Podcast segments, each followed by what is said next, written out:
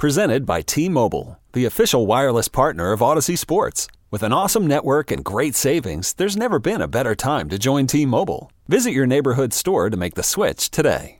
The national sales event is on at your Toyota dealer, making now the perfect time to get a great deal on a dependable new car. Like a legendary Camry, built for performance and available with all-wheel drive, you can count on your new Camry to get anywhere you need to go. And with available features like heated seats and a multimedia touchscreen, you can stay connected in comfort and style. Or check out an affordable and reliable Corolla with a trim for every lifestyle. From the hip and agile sedan to the sporty hatchback, there's a dependable Corolla built just for you. Plus, both Camrys and Corollas are available in hybrid models. So no matter your style, you can drive efficiently and affordably. And right now, your local Toyota dealer has more vehicles in stock and is making delivery on new vehicles almost every day. So visit your local Toyota dealer. And check out amazing national sales event deals on Camrys, Corollas, and more when you visit buy a toyota dot com. Offers end April first. Toyota, let's go places.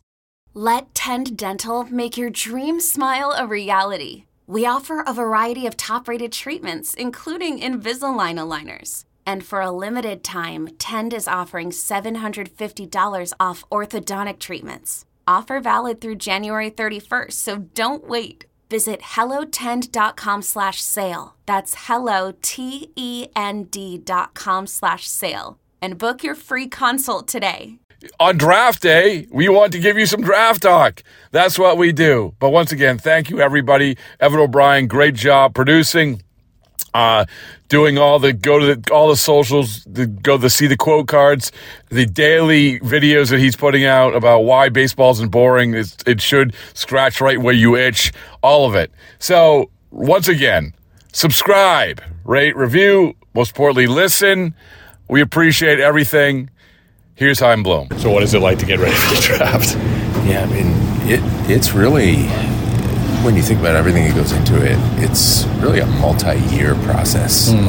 Uh, a lot of the players that we're going to be spending a lot of time on this spring, our staff has been on for a long time.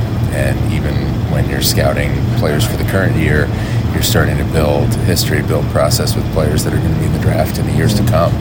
Um, you know, the spring is really important for all these guys, but whether you're a high school player, college player, uh, you know, the summer is, is also really important, and you know all that stuff is in the books already. So there's a lot that happens even before we get to this point of really ramping up uh, for July. I, I look at football. When football teams make acquisitions, a lot of times you see a guy like, oh well, you know it hasn't quite worked out, but out of nowhere they acquire him. Same thing with baseball, I, and I wonder if the similarities are there in terms of, like you said, you have scouted a guy so for so long. And then he goes through whatever he goes through, and you're like, oh, I remember that. And that's we see the good in that because he was a stud in high school or something. I mean, I those in both leagues, I think it works that way, doesn't it?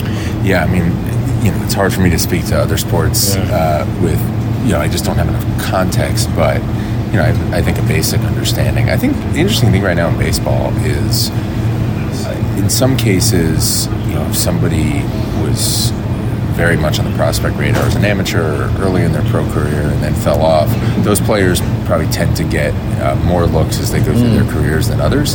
Uh, fair or unfair, that's often how it works. But in baseball, a lot of what we see is, you know, guys come seemingly from out of nowhere because, you know, whether on their own or whether with the aid of, you know, coaching and development staffs, they make adjustments that they they get to become a better version of themselves.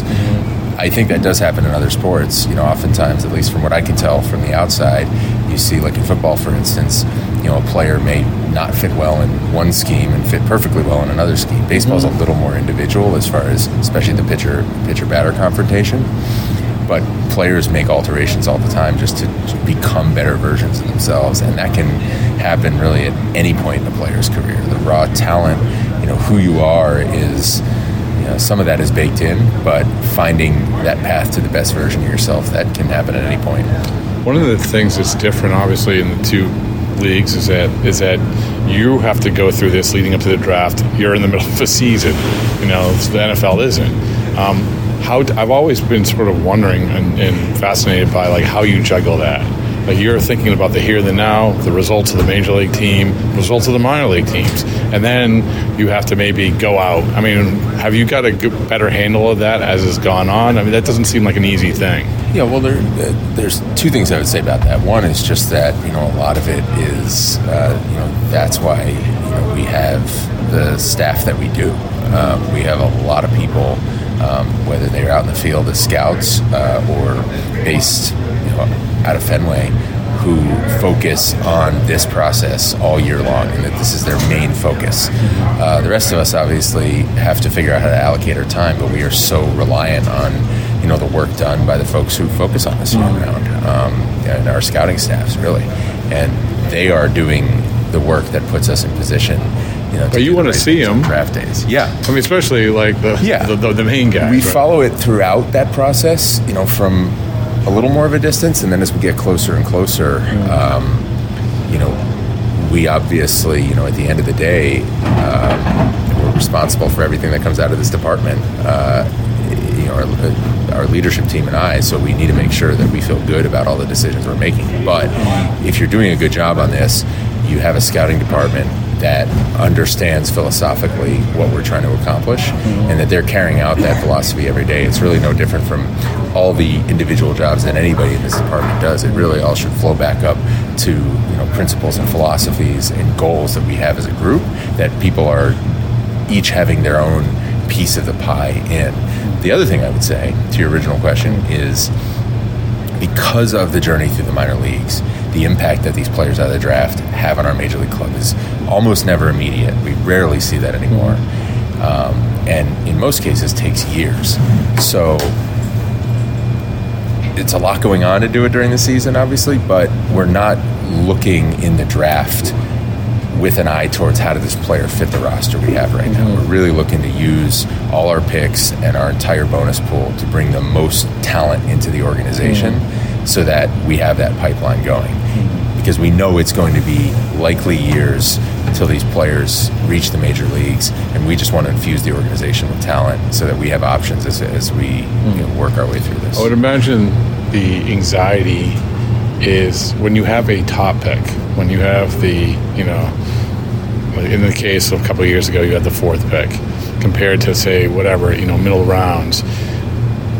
You're happy to have any pick, and you're happy to have good players, but the anxiety of having the top pick, plus anxiety might be the wrong word, but there's a lot of pressure, right, to hit on that. Yeah, I, you know, when we when we were in that situation a couple of years ago, you know, in that moment, it's an awesome opportunity. Now, what has to happen for you to get that pick is not something that we, mm-hmm. you know, want to live uh, anytime soon. Um, and hopefully, you know, we are picking near the bottom of the round, because it means we did what we're trying to do during the regular season. But this is, as we know, there's there's science to it, but there's also a lot of art. And stars come from everywhere in the draft. The odds are better the higher you go in the draft, but they come from everywhere. Uh, so you have to treat each pick uh, as as precious and put full effort into mm. the process that goes into every pick. That's one of the cool things uh, as you're preparing for the draft. Uh, the detail, the, the the amount of detail, the amount of work that goes into seeing these players. Uh, obviously, it's going to be more for somebody that you're considering at number four in the country than that you might take on the third day of the draft. But there's still a ton of work that goes into the picks that you make. There really needs to be. If if your scouting staff does not do that work, it's really hard to key in on that player. And so that's why when you see players having success in the big leagues that were late round picks, uh, even that were early round picks, uh, that's why the scouting staff takes a lot of pride in it, is because mm. you know, you can say, well, of course, you know, this pick was obvious, but you know, it's never like that when you're making it. And if, if you're the scouting director, to be able to make that pick, you have to feel like your staff did the homework. I'm going to date myself with this example, um, but this goes back to two thousand three, two thousand two. Aaron Hill. So J P. Ricciardi was the G M of Toronto, and they knew they liked Aaron Hill, but they didn't want to let everybody know that they liked Aaron Hill, so they called it the Claude Rains Project, the Invisible Man, right? So there's I, how much of that is goes on with the gamesmanship about, you know, obviously, you know, it's like, hey, you don't maybe want to be seen here, or, or you talk and people are talking, oh, yeah, I heard, saw them, scout. How much of that is going on? There is still some of that. Um I think less as time has gone on, at least throughout the course of my career, for a couple of reasons. One, players get a lot more exposure now just because there's this sort of prospect industrial complex that exists around these kids. yeah, yeah. Uh, so they're all, you know, they, they all get a lot of exposure now. People understand that there's, I don't think there's the same signaling effect as there used to be for a scouting director, or, uh, you know, an assistant G M or a G M to go see a player, mm-hmm. as, as there was maybe when my career was just starting out. Um, you know, the other thing is that it's not like it is in, you know, the N F L draft. Picks can be traded at any time. So it, the intel of who is going to be taken around when you pick could be really, really important. It could be the difference between deciding you need to trade up to get the player you want mm-hmm. versus waiting for him to fall in your lap. Mm-hmm. We can't do that. And so there's not as much value uh, to that. There isn't really the same jockeying for position.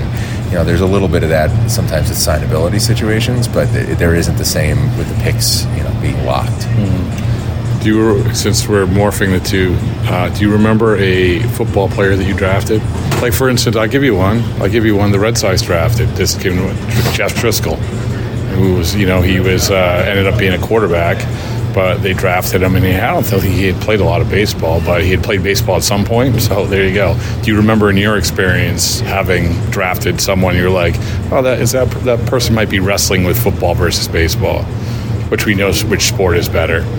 Yeah, I'm trying to think in recent years. I mean, obviously, you know, I, I don't think it's something that we've... Tell you what, Shane Drohan uh, Ooh, was a my guy. Big, yeah, out of, out of high school, you know, was a was a real legit quarterback. Football, yeah, really, was a prospect. Um, but obviously, it was a little bit of a different situation. I'm sure, and, and we had a couple in the years I was with the Rays. Mm. Um, it's interesting, like you talk about, you know, obviously sometimes guys that have options in multiple sports. Yeah. Um, we're always trying to get them to baseball, but sometimes I think for that player, it really should be about them finding the sport where they're going to do the best.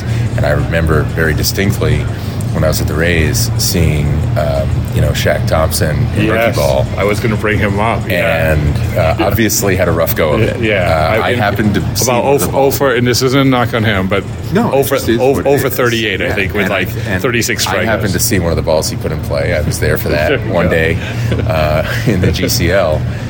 And, you know, this guy goes to the N F L, and he's a legit N F L player. Yeah. And, you know, I'm sure vice versa. There's there's guys that, uh, you know, wouldn't be able to succeed in the N F L that found baseball to be the right sport for them. So it's really about finding the right sport for you. If you are that kind of athlete that you actually have options in both sports, first of all, to, to be to do that, you have to be a really good athlete. Yeah. Um, and it just, that's why I think we have some of the reverence that we do, you know, for the Brian Jordans and the Deion Sanderses oh. and the, especially Bo Jackson. Can you imagine? To be able to play two sports at the highest level at both. I mean, it's unbelievable. Really, the athleticism. So, and it's like you said, when you have a guy, and leverage comes into this too, right?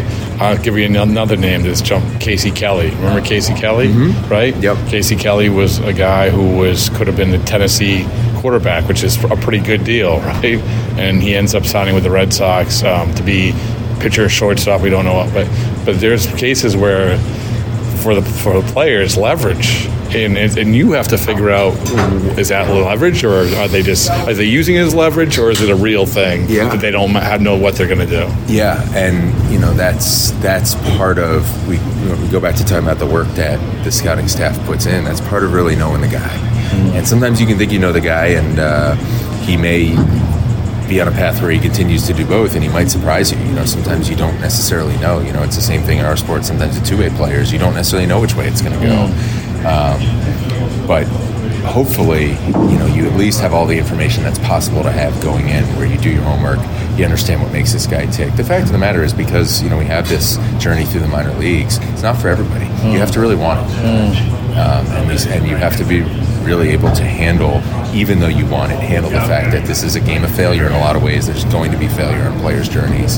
Um, and you have to be able to handle that, be willing to stick with it through that failure. And that's hard, and you just saying that, like thinking about it, thinking about like the kids who are going to be drafted in the N F L, the kids who are drafted in the N B A, this immediate gratification world that we live in, that's a hard sell, you know, for a lot of these kids, no matter what the money is, I would imagine. Yeah. I, there's there's this saying, there's this, you hear this saying in different ways about that, to really overcome like a challenge, you have to, to conquer it, you have to love it. Mm-hmm. And I think there is something to that.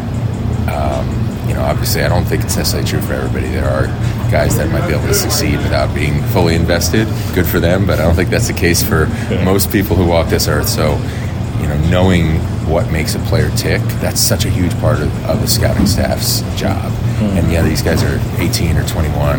They're not, you know, they're going to change as they grow as people. Mm. But knowing as much as you possibly can now about someone, even at that age, mm. is huge. To, to more so than ever, that's probably right. I think so. And there's yeah. so many more things that, uh, you know, so much more noise in these guys' lives. Like even as amateurs, certainly as they go through pro ball, and then obviously it's something that when you play in Boston, you need to, you need to be ready for that. Mm. Uh, so that's that's a big part of, uh, I think, doing a good job and having a good process on a player.